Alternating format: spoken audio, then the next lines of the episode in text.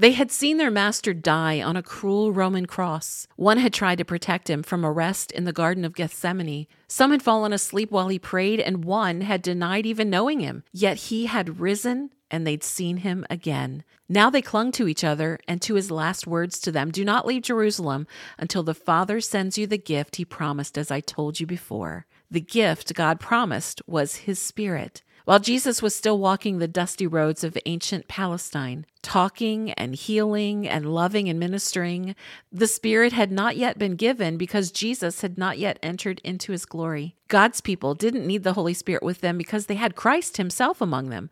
But when Jesus had to leave them, even then, they would not be left alone. When the day of Pentecost came, they were all together in one place.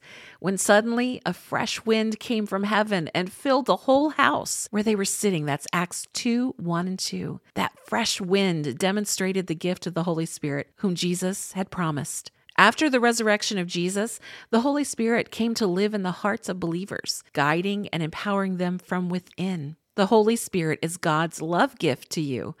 When you trust Christ, He comes to live in you too, just as He did in those first followers.